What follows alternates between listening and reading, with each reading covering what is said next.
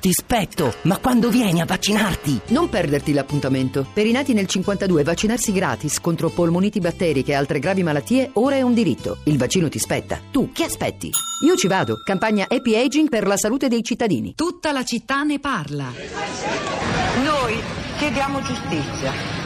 Non vi chiediamo una condanna severa, pesante, esemplare, non ci interessa la condanna. Noi vogliamo che in questa aula ci sia resa giustizia ed è una cosa diversa. Che cosa intendiamo quando chiediamo giustizia come donne? Noi chiediamo che anche nelle aule dei tribunali ed attraverso ciò che avviene nelle aule dei tribunali si modifichi quella che è la concezione socioculturale del nostro Paese. Si cominci a dare atto che la donna non è un oggetto. Noi donne abbiamo deciso, e Fiorella in questo caso, a nome di tutte noi, e noi le siamo solamente a lato, perché la sua è una decisione autonoma, di chiedere giustizia. Ecco, questa è la nostra richiesta. E certo io non sarò molto lunga, ma devo purtroppo ancora prendere atto, e mi scusino i colleghi, che se da parte di questo collegio si è trattato, in questo caso Fiorella, ma si sono trattate le donne come donne e non come oggetti, ancora la difesa dei violentatori considera le donne come solo oggetti.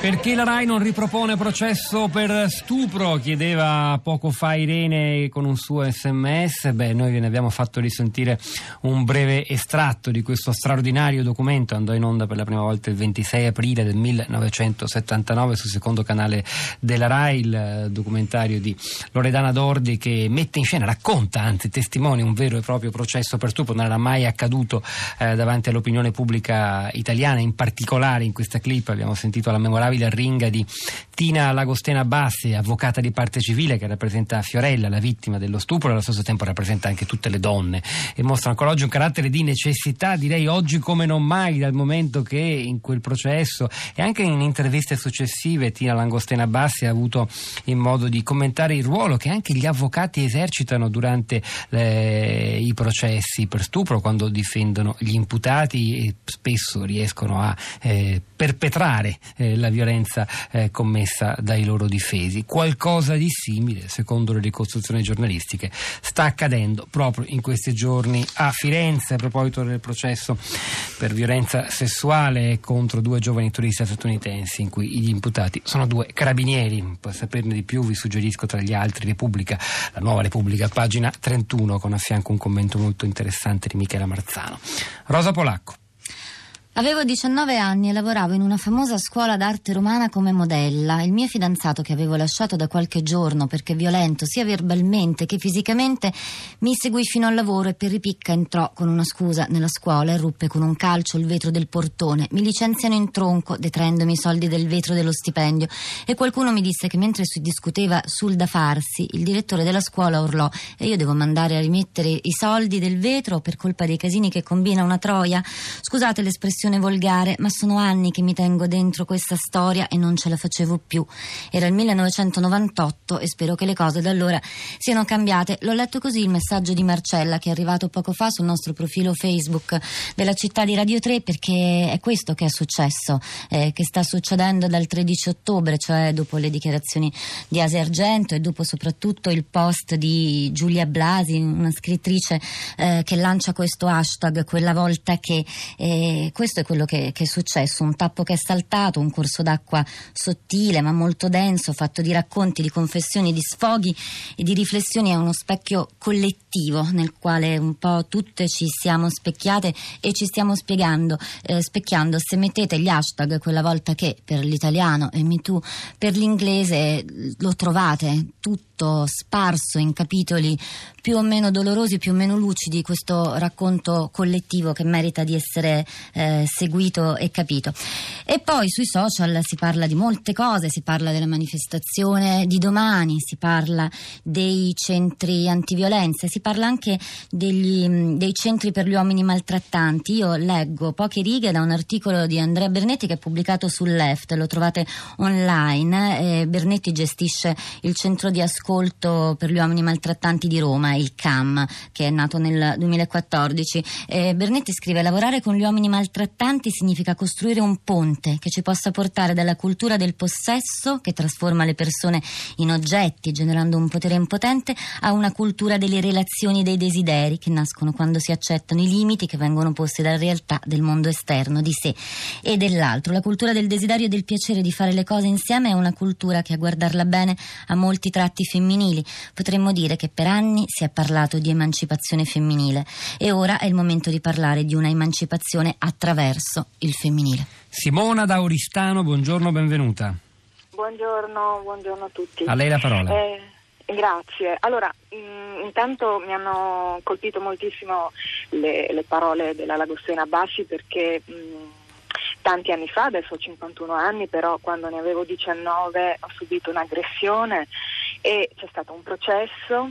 Devo dire che eh, i, i, carabinieri con me mh, furono di grande sostegno, mi aiutarono moltissimo e invece in aula di tribunale gli avvocati della difesa eh, furono ignobili. E, esattamente le solite domande sulla mia decenza, eccetera, eccetera. Ma a parte questo, ehm, mi colpisce moltissimo il fatto che eh, da quando sono adolescente eh, sono abituata, come tutte le donne, a eh, certe avance, a certe anche molestie eh, intollerabili. E, ehm, viceversa, eh, quando da sempre, quando vedo i miei amici maschi, mm, ragazzi, uomini, ehm, raccontare lo stesso tipo di molestie che eh, io ho subito, appunto, come tante altre donne, eh, lo fanno scandalizzati, ehm, come se fosse un oltraggio eh, indicibile. Eh, anche solo quando viene fatto per scherzo eh, tra uomini, eh, viene sempre mh, eh, rilevata la, cioè la, la, lo scandalo di questa, di mettere una mano in certi posti del corpo, cioè quello che per una donna è considerato ovvio fa parte della vita di una donna. È stata chiarissima vita... Simona, la ringrazio, adesso ho capito. Giorgio da Venezia, buongiorno, benvenuto. Buongiorno. Sì, ehm, io faccio il fotografo e ero rimasto colpito dall'intervento di un una delle persone che avete interpellato durante la trasmissione sul fatto che nelle campagne eh, sulle violenze alle donne la parte maschile è sempre ridotta a una sagoma o, a una parte per tutto, tipo la mano pelosa. Ed è un, un interrogativo che mi pongo eh, come fotografo senza voler togliere nulla dell'importanza appunto perché me l'ha posta questa domanda se non ci sia anche dire, eh, una motivazione molto semplice che io ho, ho visto spesso quando sono, devo fare delle foto simboliche di violenza eh, che non è solo quella maschile eh, verso una donna ma di qualsiasi situazione scabrosa per cui è anche difficile trovare una persona che sia di, di, disposta a dare un diritto, un consenso al proprio uso di immagine su una situazione che è eh, appunto di violenza. Grazie Giorgio, una testimonianza interessante che arricchisce anche una parte di quello che abbiamo detto oggi qui. Rosa. Un tweet solo, quello di Giulia, racconta a me mi ha violentata uno che si chiama Vincenzo la notte prima di partire per andare a vivere con la sua fidanzata spagnola a Madrid. Era il 2001, non avevo neanche vent'anni, non l'ho mai raccontato finora.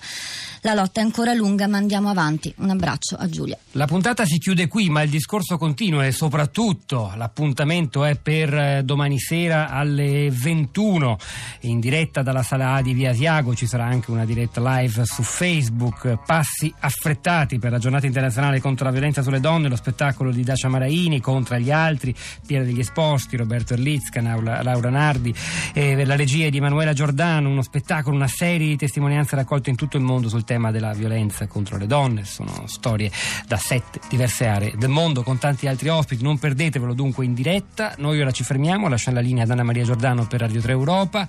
Eh, già Giuseppe Scarlato alla parte tecnica, Piero Cogliesi in regia, Pietro del Soldà, Rosa Polacco, Cristina, Cristina Falocci, Cristiana Castellotti e Florinda Fiamma. Un saluto, buon weekend, a lunedì.